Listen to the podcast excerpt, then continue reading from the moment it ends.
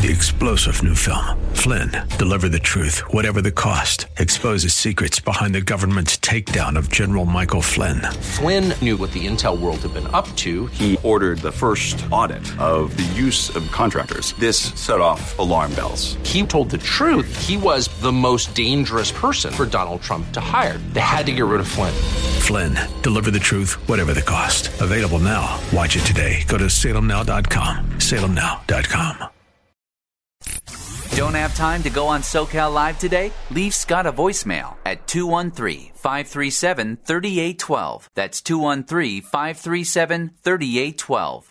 Good afternoon, ladies and gentlemen. Welcome to Southern California Live. I am Scott Furrow, your host. It's great to be with you today. In a minute, we have a guest from Focus on the Family, Paul Batura who's going to talk about Aaron Judge, the home run champion in the American League, but also we're going to talk about his adoption and some things we really need to understand about adoption. This is important, I think, for all of us to understand. I think you'll learn a lot from uh, this segment in a very, very important topic. It's always an important topic but it's a it's especially I think important in light of things that we're voting on here in Los Angeles and things that uh, have impacted our nation with the overturning of Roe versus Wade and other things. Not to mention the most important reason is that God wants us to take care of widows and orphans and people in distress, and this is a great opportunity for for the church, and I think it's a really good opportunity for us to understand uh, adoption and the adoptive process a little bit better.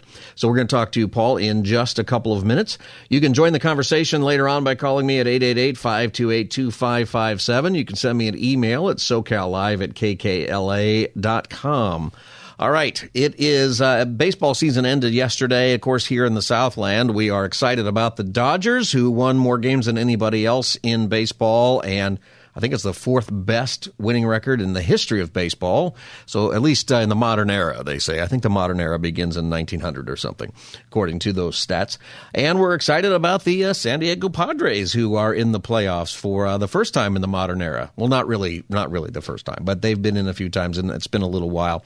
And uh, they begin tomorrow. Wild card begins tomorrow with the Padres. Dodgers won't start until the winner of that series uh, till next week. But a huge story right now in baseball in the League is about a California boy who turned Yankee. Grew up in Linden, California. Don't know if you knew that. His name is Aaron Judge. And he broke the American League home single season home run record yesterday.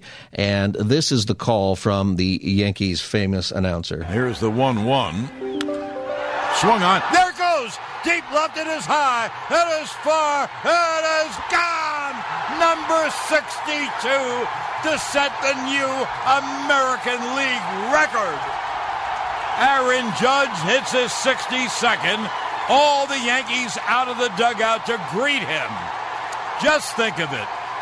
Three Yankee right fielders. The Babe hitting 60 and 27. The Jolly Roger hitting 61 and 61. And now Aaron Judge hits his 62nd home run, the most home runs any American leaguer has hit in a single season. And the American League has been alive for 120 years. This is Judgment Day. Case closed. They uh, have a lot of fun. That's John Sterling, the Yankees announcer, announcer, and there's a lot of fun with his name being the judge. So it's Judgment Day. That's why he's saying that. Case closed. The hashtag, if you follow that, is All Rise. And Aaron Judge even started a foundation called the All Rise Foundation. That is a great foundation. Maybe we'll talk about that a little bit later, but something to really help, especially underprivileged kids, um, see their worth and their value in society. It's in and Aaron Judge is a great story, and and something about his story that I think is so important is that to understand is that he was adopted, and you if you've been watching his home run chase, you've seen his mom Patty. Uh, usually somewhere behind home plate watching these last few ones. He famously gave home run ball number 61 to her, and uh, it's a, it's a great moment, and there's a great story behind that. Paul Batura is the guest on our program. He is the vice president of communications for Focus on the Family. He's authored books including Chosen for Greatness: How Adoption Changes the World, Good Day: The Paul Harvey Story, and written also another book called Mentored by the King Arnold Palmer's Success Lessons for Golf, Business, and Life. Paul and his wife Julie have had the privilege of adopting their three young boys, Riley, Will, and Alex. Paul, welcome to Southern California Live. Thank you. Good to be with you. Well, thank you for joining me today. And are you a baseball fan in general?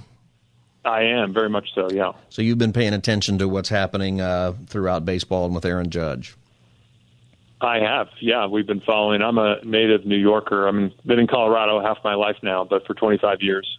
All right. Were I you was in New York, and yeah. Were you a Yankee fan or a Mets fan? I kind of went back and forth to be on both teams. I, I was a New York fan. I'd like to say. Yeah. Okay, that makes sense. Yeah. All right. Well, you know what? Uh, it's exciting watching his record, and they keep showing his mom, Patty, in the stands, and it's just a great story to watch.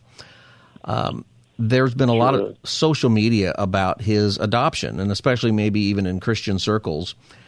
And uh, you wrote an article in uh, the Daily Citizen uh, about this, and you know one of the points that you made is that we make a lot of assumptions about adoption. Can you talk about? Um, you know, you're an adoptive parent yourself. What are some misconceptions that we have about adoption, and maybe beginning with maybe a misconception that we have about Aaron Judge?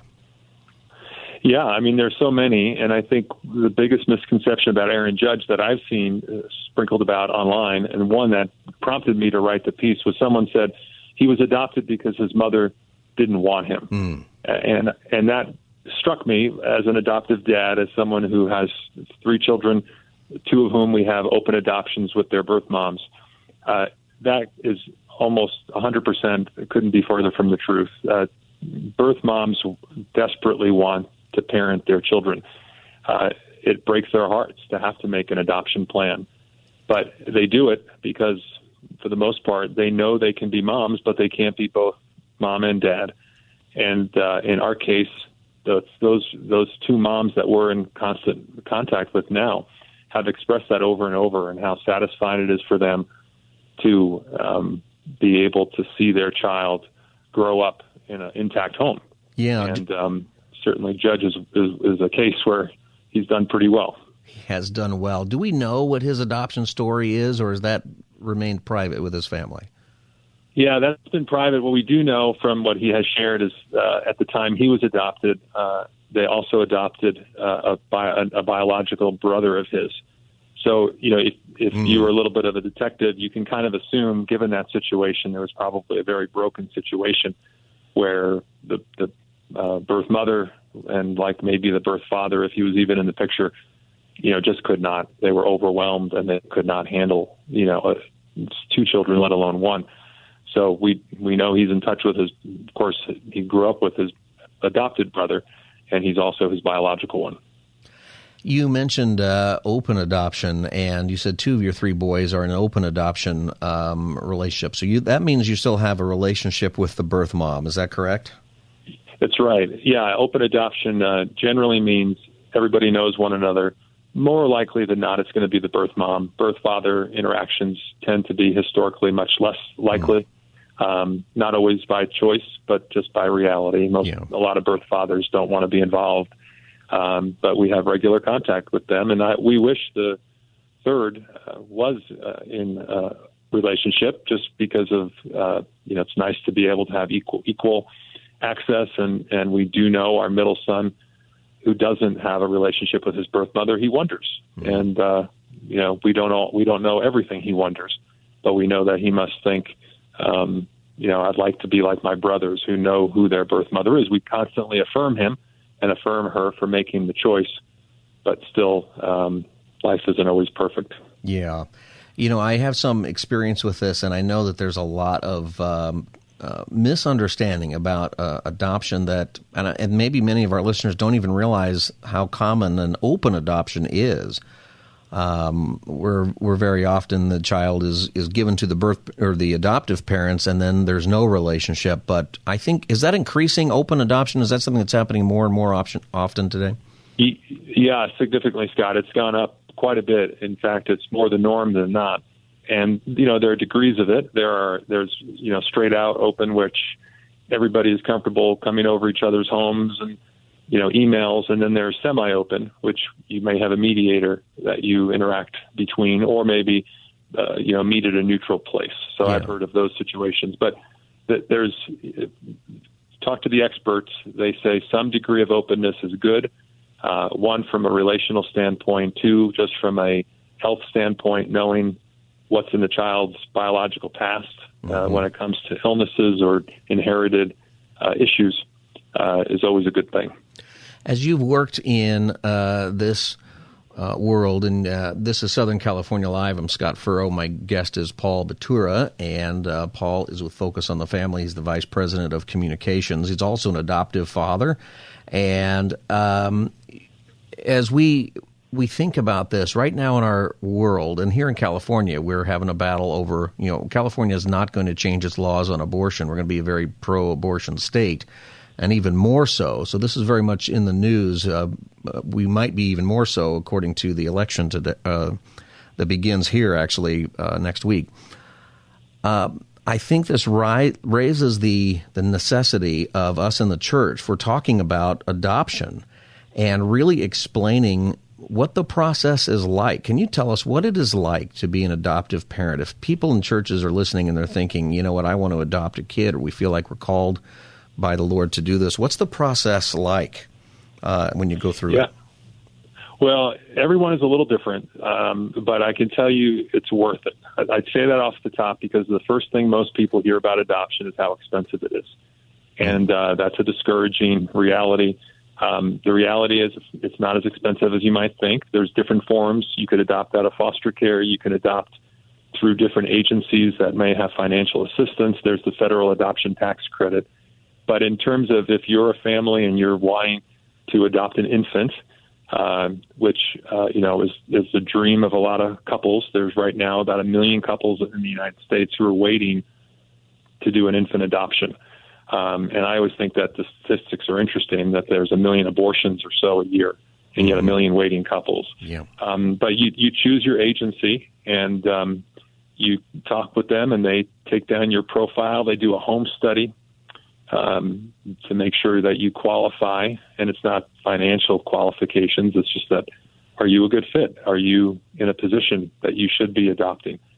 And then you put your profile together, and then um, it's it sounds kind of crazy, but you're marketed right. to birth moms who are um, looking to make adoption plans, and then um, you may meet that birth mom depending upon what her wishes are, and then you're matched, and you can be matched months in advance. You can be matched days. Uh, one of our adoptions, we literally found out the day after our son was born. Hmm. So you know, it, it looks differently uh, for each person.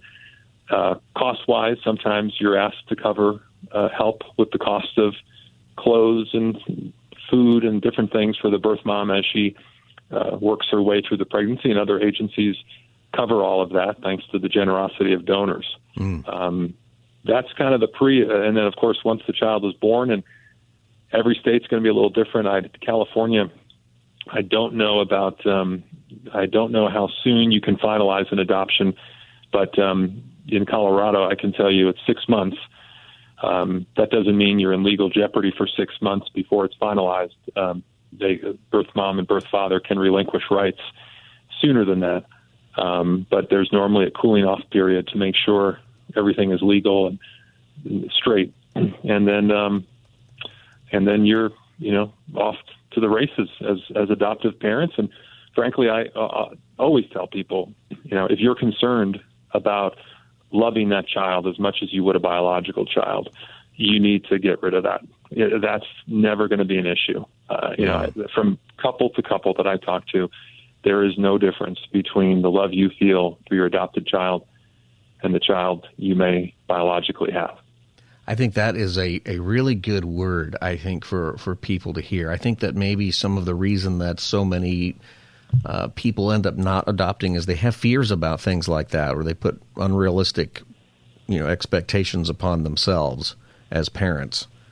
Um, in this, they do, they do, and uh, uh, the other thing that they were worry, I can tell you, I worried about it was whether or not um, that open relationship, since that's more the norm, how would that go? And how would uh, we be accepted? And would the birth mom uh, be constantly judging us and Mm. disproving of us. Um, that was a concern to me, and I was, con- and even early on, there was some awkward conversations, meetings, and let's face it. I mean, you're, when, our first meeting we had with our with uh, Riley's birth mother, our oldest son, we were in a restaurant. We're sitting across the table, and I'm thinking, this is very uh, unique. I mean, I, I've never done anything like this before, and and and yet I've realized over time, you know, some of the most powerful, poignant moments in life can be very awkward while while you're going through them. But God's grace is sufficient, and you just keep walking and, and asking the Lord to help you and guide you and for wisdom. And um, it's it's been a remarkable moment, and I know adoptive parents would say the exact same thing. When we are thinking about, uh, you mentioned the the million uh, abortions a year, and then a million parents waiting to adopt. It is a, a fascinating statistic, really, um, that that is happening. When uh, we bring in that other issue, when have you had those conversations with, with birth moms? At some point, probably by the time they've reached out to you, they've decided not to have an abortion. Is part of that because the, of the the help that they are getting through the pregnancy uh, and through these processes? Is that you know, are we able to even prevent uh, the abortion from the beginning by putting ourselves out there and saying we're willing to help? That's a big factor. Uh, we know from studies and from conversations and from the work here at Focus on the Family for 40 plus years now.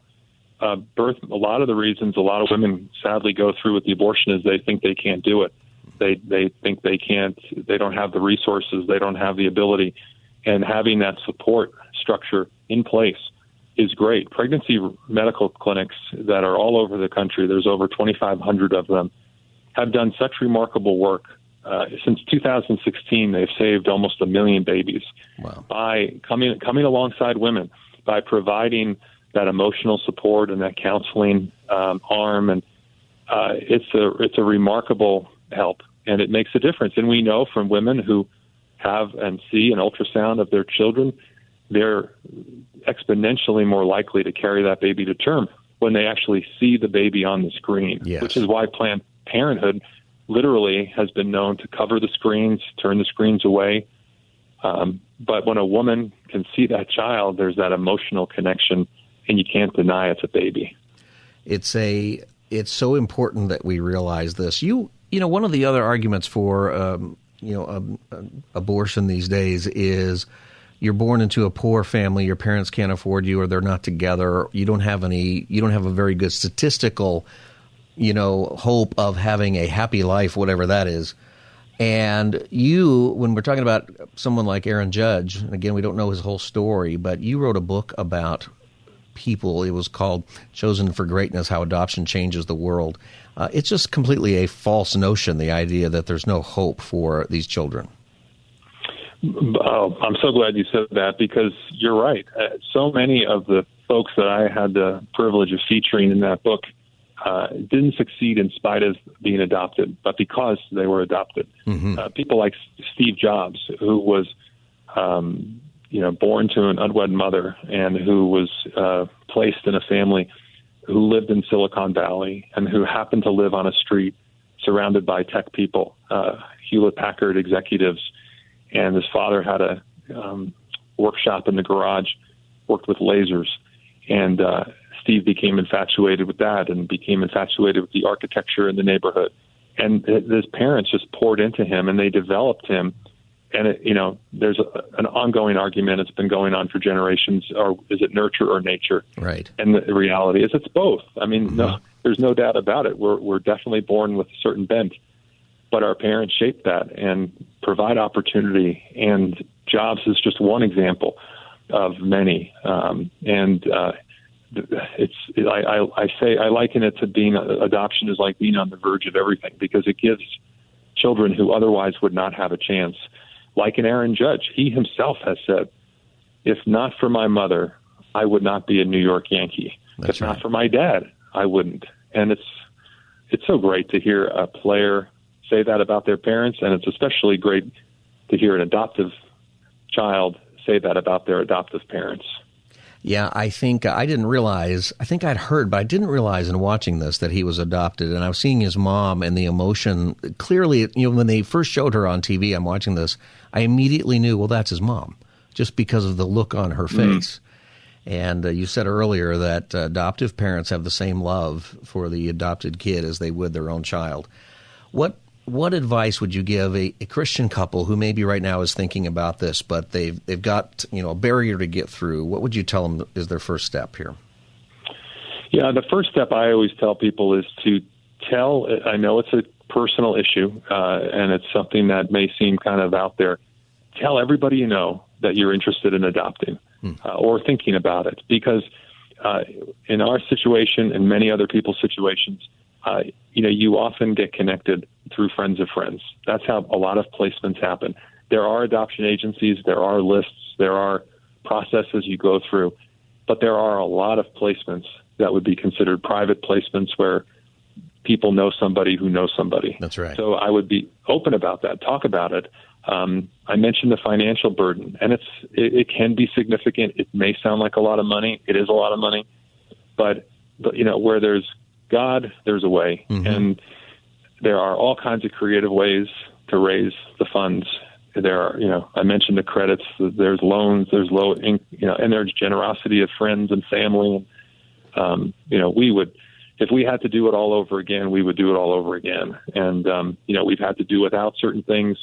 You know, driving old cars and you know old Yep. old clothes and things like that. But uh, so what? It's been great. So the financial uh, side of it should never come in your way. And then, of course, pray, uh, give it to the Lord, and ask Him to guide and direct. And um, I think you'll be amazed at what He'll do. You're listening to Southern California Live. My guest is from Focus on the Family and uh, Paul Batura. Paul, uh, are there great resources from Focus on the Family for anybody interested right now in learning more about adoption or considering it for themselves? We do. Um, thanks, Scott. If you go to our website, focusonthefamily.com, and um, type in adoption, you'll see all types of all types of things. We have an adoption referral network, which will help you find an agency, a good Christian agency that you'd be comfortable working with. Um, we recommend several by zip code, by state, and um, please check it out and and and call. Let us know how we can help. And um, we have all kinds of resources before the children arrive and then after. That's on Focus on the Family. Just go to focusonthefamily.com and search adoption. There are a lot of resources on there if you're listening. My guest has been Paul Batura, Vice President of Communications for Focus on the Family. Paul, thank you for joining me today and talking about this. I really appreciate it. Well, thanks, Scott, and I hope the Yankees meet up with your Dodgers. I do too. That's going to be by the end of the month. Yep, I hope so too. all right. God bless you. Thank you, Paul, for all that you do at Focus on the Family. Likewise, thanks for your partnership. All right. You're listening to Southern California Live. I'm Scott Furrow. Hey, if you would like to call and share about your adoption story, we'll talk about this more when we get back. The number is 888 528 2557. You can call right now, 888 528 2557. You can also send me an email at socallive at kkla.com. Once again, focusonthefamily.com is a website with a lot of resources for you, and I want to encourage you if you are thinking of adopting uh, to really pray about it and see what the Lord wants to do. He's going to open up those doors and make it right if it's His will for you to do that. And so don't worry. Pursue what you think God is putting on your heart with prayer. And uh, was great advice, I think, by Paul to let people know you're thinking of it. That is great advice because uh, that I think really helps you get through a bunch of stuff. I got to take a break. We'll be back for your calls 888 528 2557. I'm Scott Furr. I'll be back as Southern California Live continues. This is SoCal Live with Scott Furrow on 99.5 KKLA. Join the conversation now by texting Scott in the SoCal Live studio at 213 537 3812. Welcome back, everybody. Southern California Live. Scott Furrow with you today. I hope that you are enjoying your afternoon, wherever you may be. It's always good to be with you every week from 3 to 5 during the week. Every week, Monday through Friday from 3 to 5 on Southern California Live. While you're driving on the 5, we can probably come up with a whole poem about this show. I think maybe I'll do that. I'm going to write a song about this show. hold me to it. I'll do it. I'll get that song out pretty soon. I have an idea. I'll share it another time. We're talking about uh, adoption today, and it was prompted because of uh, Aaron Judge's record uh, setting 62 home runs. You know, he's, um, you might be saying, oh, I thought the record was 73. It's true that uh, Barry Bonds and uh, in the National League, Barry Bonds um, and Sammy Sosa and uh, Mark McGwire all had more in a single season on the National League side. And uh, there are some people who question that because it was during the era of performance enhancing drugs. And, you know, that's kept Barry Bonds out of the Hall of Fame. I think that's the only reason. Uh, I think he's not in there, right? Other than uh, his record is noted in there, but he doesn't have a plaque. Uh, and people question that era. Well, Aaron Judge uh, is not. And somebody said it was Roger Maris Jr. who said that uh, Aaron Judge has the the clean players record uh, for home runs of 62, uh, which I thought was pretty interesting. That's always on the back of people's minds, right, when we're talking about these things. But I think greater than that is is Aaron Judge and the story. We talked about his uh, the fact that he was adopted, that his mom, who you keep seeing, is his adoptive mom, and it's important to note. And I'll say it again, and this is something that uh, our guest Paul Batura in the last segment uh, was writing about. It's a newsletter that Focus on the Family has called The Daily Citizen. It's really good on this kind of stuff. There's a great story that's going around about his adoption, but we don't really know that his mom didn't want him. You know, most of the time, even in my experience, when moms are unable to care for the child for one reason or another, it's not because they don't want the child. It's either because they're too young, there's financial reasons, and they feel like they can't, or there are personal problems. Often there's drugs or, um, you know, some other a personal issue like that where they really should not or cannot care for the child. But it's not always a case of not wanting to. And maybe that's a, a misnomer that we have, you know, out there. Uh, in fact, even people who I've known who've had abortions, it's not always that they don't want the child. They often feel like they're in a place where they don't have a choice. Um, sometimes they're lied to about the fact that they really do have a choice. That's a, a, problem I have with the idea of pro-choice. I've told you that I don't I don't like pro-choice or pro-life even as terms in this often because it changes the subject. I'd rather we say pro-abortion or anti-abortion so we can keep talking about abortion. Because even on pro-life, pretty soon we're talking about the death penalty or border issues or you know other issues that are important, but it takes us takes our eye off the ball or pro-choice you know so often it's one of the reasons i don't like that is so often there's no choice really offered uh, a woman who's in a crisis pregnancy. She's told oh just have the abortion. Oh you're a great candidate for abortion. Just have the abortion. Or you should have the abortion. It's even gone so far as to say you know this is the the empowering thing to do as a woman. And you know the choice it's not a real choice if you're not given options. It's not a real choice if a sonogram is hidden from you. It's not a real choice if you're not told that there are adoption agencies and donors and different groups who are able and willing to help. For a short time, I volunteered some at a pregnancy counseling center. And I'll tell you what, lots of women came in there and with their mindset on abortion, and sometimes their mind was changed by the sonogram. But what I have seen in several different cases is the mind changed by help their minds changed and they chose to have the baby immediately. Like they went from immediate, you know, from bound and determined, nope, I've made my decision. I am looking to have an abortion to would you still have this abortion if your health care is taken care of and if we can help you find adoptive parents? And immediately, snap, the decision has changed. And what we find so often is that the desire to have the baby is usually there, but there's a hopelessness that often comes in or a, a just a, a thought of insecurity that I can't do it. Have you got an adoption story or a story that you want to share about your adoption or kids that you've adopted? Give me a call, 888-528-2557, 888-528-2557. You can also send an email to socallive at kkla.com. And uh, we always um, check out those emails. So you can send that email to socallive at kkla.com. I looked up um, open adoption. We talked about that. And maybe that's something that you haven't heard of. The open adoption is, you know, so often with adoption, a, a, birth mom would have the baby and then turns the baby over to a social worker who then will give the, the child to the adoptive parents and there's no meeting. The, the adoptive parents never meet the birth mom and birth mom never meets the adoptive parents and that's always sealed by the, the court and all of this. And some of you have gone through the process of trying to find your birth parents. I mean, that is, that's also something that is a lot more possible today because of technology and DNA and uh, the internet. You know, people often find their birth parents, and there's a desire for that. Um, open adoption means that you do have a relationship with the birth mom, and she has a relationship with the adopting, uh, excuse me, adopting parents. And that sounds, when I first heard about that, I thought that just doesn't sound like a good arrangement. And that sounds like a just a place where there would be tremendous conflict and just you know that it would interrupt but so often, as our guest pointed out, that's not the case. I I know one case of this very personally, where I went through counseling the woman who uh, ended up uh, giving her child up for adoption, and in this case, she came to me saying, "I would never think about abortion except that I am." She was afraid. She said, "I ruined my life." That was her opinion, and she said, I would have never told you that I would even consider this, but I am considering it. And she was scared. She was frightened. She felt like she didn't really have any options.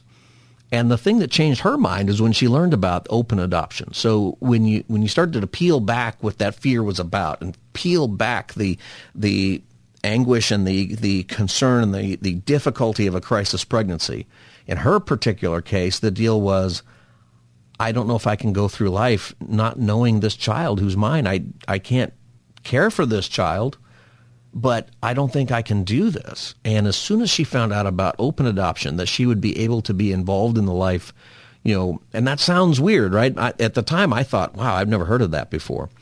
Um, it turns out that that has increased. That type of adoption, when I was dealing with this person. It was a long time ago, and it was pretty rare. Now that adoption, I looked it up during the break, is about 60 to 70 percent of domestic adoptions are being considered open adoptions, either where there is, um, you know, there's a written relationship that's there. And in this case, it was a long time ago. She still knows the child is an adult now. The child is a pastor. The child is in, uh, has gone to seminary and is a pastor is leading people to Christ. And she couldn't feel better about her son. She knows the adoptive parents and been a part of their life. And uh, there have been tensions and there have been, you know, some awkward moments. But that's part of life. You know, there's, we should never be afraid of the tension that we have in life when we're doing the right thing when we're doing something that is hard, but we know that it's right. The tension is good. The tension drives us to prayer. The tension drives us to trust in God above all things. The tension drives us to, to resolve problems instead of just letting them linger. There is nothing to fear from having tension in this area or many other areas that we might deal with in our life. And you know, being able to watch her and her son and the adoptive parents and then other people who I've seen in this grow. Another family I know, they thought they couldn't have kids and they were told they were unable to have kids. So they decided to adopt and they went through a long process. It took a long time. And they adopted a baby. And the interesting thing is right at the same time when they met the birth mom and they were going to go through her whole pregnancy with her and support her, they also got pregnant. So they ended up with two babies that were about a month apart. One was their biological child and the other was an adoptive child. And they raised them both at the same time. People thought they were twins, right? And, you know, they, you can't tell the difference. Um, if you look closely, you can say, you don't look as much as your mom and dad. Okay, but you can't tell the difference in the way that they're loved. You can't tell the difference in the way these parents love their, their their biological child versus the adopted child that they have. And that has been so fun to watch and to really celebrate that. Can I encourage you if you are if you're a young couple and you're listening or maybe you your grandkids are, your kids, you know, and there's so much infertility and other stuff today going on. And even if there's not and you can afford it, go ahead and adopt. 33% of U.S. couples have considered adoption, but only about 2% do. Um, I think that that number needs to go higher. and it will impact things. It will lower the number of abortions where that is still legal. It will lower uh, so many other. It will it will help adopt so many kids who go unadopted every year. I think God is calling the church to do that.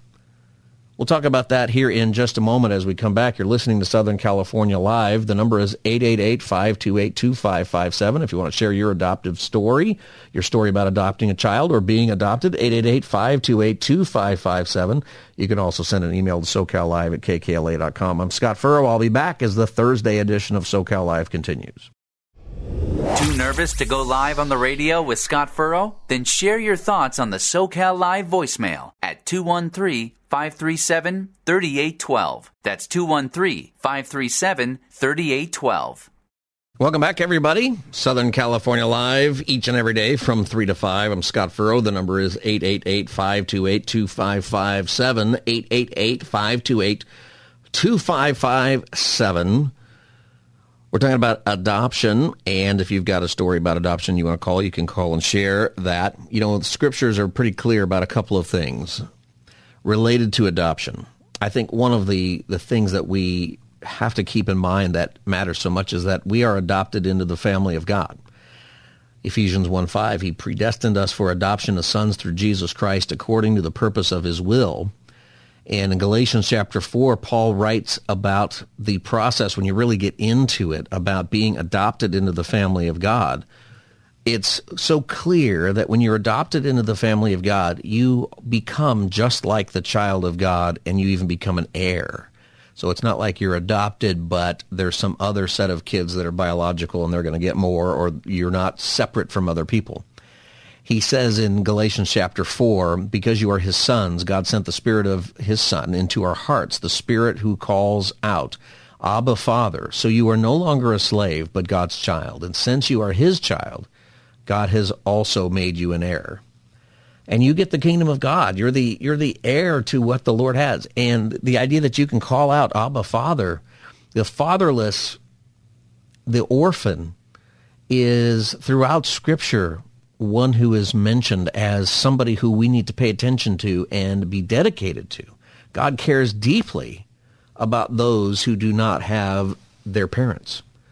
James 1:27 Religion that is pure and undefiled before God the Father is this to visit orphans and widows in their affliction and to keep oneself unstained from the world. I think we spend a lot of time in in the church, particularly evangelical churches, you know, worried about the second part of that, keeping oneself unstained from the world. And we, we talk about sins and repentance and all of that. It's good. Um, important to stay right with the Lord on these things. But we also need, and I don't mean to say not evangelical churches, but there seems to be kind of a, a balance that's a lot heavier on that sometimes in church. Not always. To visit orphans and widows in their affliction to be concerned. That's the first things that, that James mentioned. I always think about this, that James is Jesus' brother. Okay, James writing this wasn't even, you know, on board right away. And you wouldn't, right? It's your it's your your older brother. You know, if you are a younger sibling, you know, what would it take for you to believe that your older sibling is God? It would they might have thought they were or treated you as if you were some kind of uh, slave to them. But you know, James comes around and James doesn't pull any punches. And James personally knew Jesus in a way that no one else could as his brother. You know, the comedian Michael Jr., who's hilarious, you know, he has a whole routine about this. He talks about, you know, what did James feel like with Jesus as his brother? You know, did, did Mary ever look at James and go, how come you can't be more like Jesus? Uh, you know, how do you deal with that? You know, when you went to a wedding and the wine ran out, did people look at you and go, well, your brother last time did this. Uh, can you help us out? Um, this is such an important message throughout throughout the scripture. And both that we're adopted, the two things are that we're adopted by the Lord, that this adoption theme is a big part of who we are as believers and in the Lord, but also in what we are to do I had a meeting one time at the beginning of of internet relationships. Right? The the what I mean by that is people who meet on the internet. Did you meet your spouse on the internet or somebody that you dated? You know, do you admit it? it's gone through an evolution where right now people sort of admit it. Right now, there's terrible ways to meet people for all the wrong things, you know, with certain apps and things. And but there are a lot of couples. I think at one point it got up to forty percent of married couples met online. They met on eHarmony or one of these websites. And but I, I also found in counseling couples that a lot of people had another story that they didn't. You know, when people say, "How did you meet?" you know, well, we met at a restaurant or we met somewhere else and, you know, we met here. They didn't mention that they met there because they met online first and that's where they met, right? Now I think that's, uh, whatever stigma is there is gone. But when this was new, when online dating was new, you know, I'm not even sure it was okay at all. Well, I met with this guy. My first ministry was a young adult ministry, so mostly young single people, and he wanted us to promote his brand new online dating thing. And I remember him saying to me, we were meeting at, we were eating at a restaurant. The restaurant was in San Diego. It's called DZ Akin's. You ever go there? It's amazing. Uh, huge restaurant. The menu, it'll take you longer than this entire show to read that whole menu. There's so much on there. We're sitting there and he says to me, he's encouraging me that we need to get these people married. And then he actually said this. He said, we need to get Christians married. And I remember this, this is, this image is in my mind because I was staring at my sunny side up eggs on my plate with my fork, about to take a bite, and he says, we have to get Christians married so that we can preserve the Christian race. I didn't look at him. I just kept looking at the eggs and these two sunny side up eggs like eyeballs looking back at me. And I'm a historian, right? You know, that statement just raises all kinds of red flags. And then I remember just stirring around for a minute my eggs and I, I said, well, there's no such thing as a Christian race. And I said, you know, maybe Christians ought to not have kids. Maybe they ought to adopt. And I was just kind of upset at the way he phrased that and the whole notion of a race. And by the way, we're not going to promote your ministry if that's your, your thought about it. And we didn't. Um, and you know what? It's great to have kids. It's a wonderful thing if you can.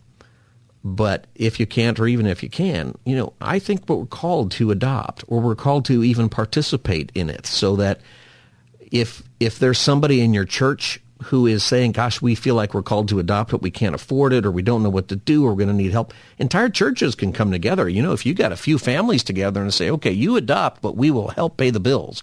We will help the birth mom in the process.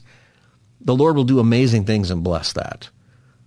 I want to encourage you to think along those lines that if God, if something in your heart is saying we need to adopt, tell people, tell people in your church, tell people what your fears are, what your hurdles are. You know, uh, if you are carrying a child, you found out you're pregnant, it's a crisis pregnancy, you don't think you can carry the, you got to tell somebody, tell somebody who can help, and tell somebody who won't just steer you to terminate the pregnancy, but instead we'll say, how do we care for this child? You have no idea who that child might wind up becoming, and how your child is so valuable uh, I want to encourage you that way. 888-528-2557. Uh, Devoria, welcome to Southern California Live. Where are you calling from? Uh, Devoria, do you have your name right? Devoria, that's right. Hi, Devoria. Where are you calling from? Uh, Lakewood, California. I'm sorry. All right, no problem. I'm pull over because I'm driving. Yeah, huh? yeah, no problem. Uh, what are your thoughts here on our subject here? This is the thing is, I have – my great niece. I've been keeping her since she was four weeks old. She's mm. getting ready to be seven, and her parents are like non-existent. Yeah. And my brother, her grandfather, he has legal guardianship of her, and he had he he got her, and he got she's sick. Well, okay. he was sick, and so I stepped up to take care of her for him. But it's been like almost seven years now, and I just want to adopt her because my nephew went to jail. He begged me to keep her while he was in jail. I did. He's been out a whole year. And I, to this day, right today, I'm looking for both of the parents to, to like, to, well, I just want them to just agree and just let me have her already and let me get, you know, free me and this child from this. Yeah. And it, it's, it's really a lot. And I, and I've been calling different attorneys and, you know, and I want to know, I'm waiting on one to call me back now because I'm like, I need to know where to start. Do I just go to court? What do I do? I just show up what? Yeah. Okay. Do you know the where the parents are? No. So you don't even know. So she's no. so your your grandfather has legal custody now. Right. Even my brother doesn't know where his son is. I, have been. I said, have you heard from him? Because he was when he first got out. He the mother hasn't. We haven't heard from her since March second of this year. The dad, we haven't heard from her till she just graduated to first grade in June. That was the last time we heard from him. Okay. And she's been texting him on trying to FaceTime him, and she goes, "Mom, you know he's not answering." So we, you know, we pray because she's a little worried about him. But then my brother said he hasn't heard from him, and and I'm like, I, I know nothing. I'm just the aunt as a babysitter, basically. Right. But you are raising the child. Oh yeah, she's been before she was four weeks old. Yeah. She's getting ready to go to first grade now. Okay. Well, for, She- she's a baby. yeah, first of all, thank you for doing that. Like whatever oh, happens, your impact in her life, she'll never forget and she'll always be grateful. So thank you for doing that. You know what? I tell her, I said, you are you are my mama's great granddaughter. If she knew her grand how bad her great grandmother wanted grandkids and great grandkids, I, I I just can't believe this is happening to one of hers. Yeah. And I would not and see her being with anyone else, not even with her parents now, because I don't trust them. Yeah. Well, and you don't know where they are. So um, there's a there's a legal path that you're going to have to to walk through, and you're going to need some help. Okay. So let me give you um, a couple of things. You have internet access. I sure do. Okay. Um, what you need to do is you, if you go to Focus on the Family, that's who we talked about, focus on the focusonthefamily.org and type in adoption, there's a lot of resources there for you, okay? Okay. And there are lots of Christian services, okay? Uh, there's Bethany Christian Services, a lot of Christian adoption agencies. And what you need to do is explain the situation and they'll help you get somebody. And if you're struggling to find a right place, then I want you to email me, SoCalLive at KKLA.com. Okay, I'm Scott Furrow, the host of Southern California Live. And I'll send you, I'll send you something. I know you can't write that down right now. Just remember you're listening to, to uh, you're probably listening to KKLA in Los Angeles. I this radio station. My radio never changes. All right, good for you. it's on it's on all six Oh, okay. presets, just KKLA. all right. Would you do that? I'm I'm I'm gonna I'm coming up on a hard break, but I want to help you get some help, okay? So, uh, I'm going to do this right in the car. okay, don't crash your car or anything, but you can just send me an email so I know who you are, SoCalLive at KKLA.com. I'll do it right now. Okay. Thank you very much, uh, Devoria, and thank you for what you're doing for your niece, your great niece. Oh, thank God bless you. Thank you. Thank you. Thank you. All right. Okay. All right. Thank you, Devoria. Thank you very much. All right, we are. This is Southern California Live, and I know there's a lot of people listening who are in the same situation. You know, there's a lot of legal challenges, um, but don't be afraid of them. Take a first step and ask God for help. If you need help, financial help, you need, you know, God. There are people out there who will help you. Um, so pray and ask God for that help and get started and see what the Lord will do. I got to take a break. This is Southern California Live. We'll be back for hour two. I'm going to ask you, what would you buy for $44 billion when we get back? I'm Scott Furrow. The Thursday edition of SoCal Live continues. Three star general Michael J. Flynn, head of the Pentagon Intelligence Agency, knew all the government's dirty secrets. He was one of the most respected generals in the military. Flynn knew what the intel world had been up to. He understood its funding. He ordered the first audit of the use of contractors. This set off alarm bells. The explosive new documentary, Flynn, Deliver the Truth, Whatever the Cost, uncovers the facts behind this scandal. Flynn told the truth. He was the most dangerous person for Donald Trump to hire. I find out the worst enemy that I'm going to face in my life is right here in America. They took my assessment and they wanted me to change it. And I was like, I'm not changing it. They had to get rid of Flynn. With in depth interviews, archival footage, and never before seen personal records of the man behind the headlines. I just felt like I was drowning. Flynn, Deliver the Truth, Whatever the Cost. Available now. Watch it today. Go to salemnow.com. Salemnow.com.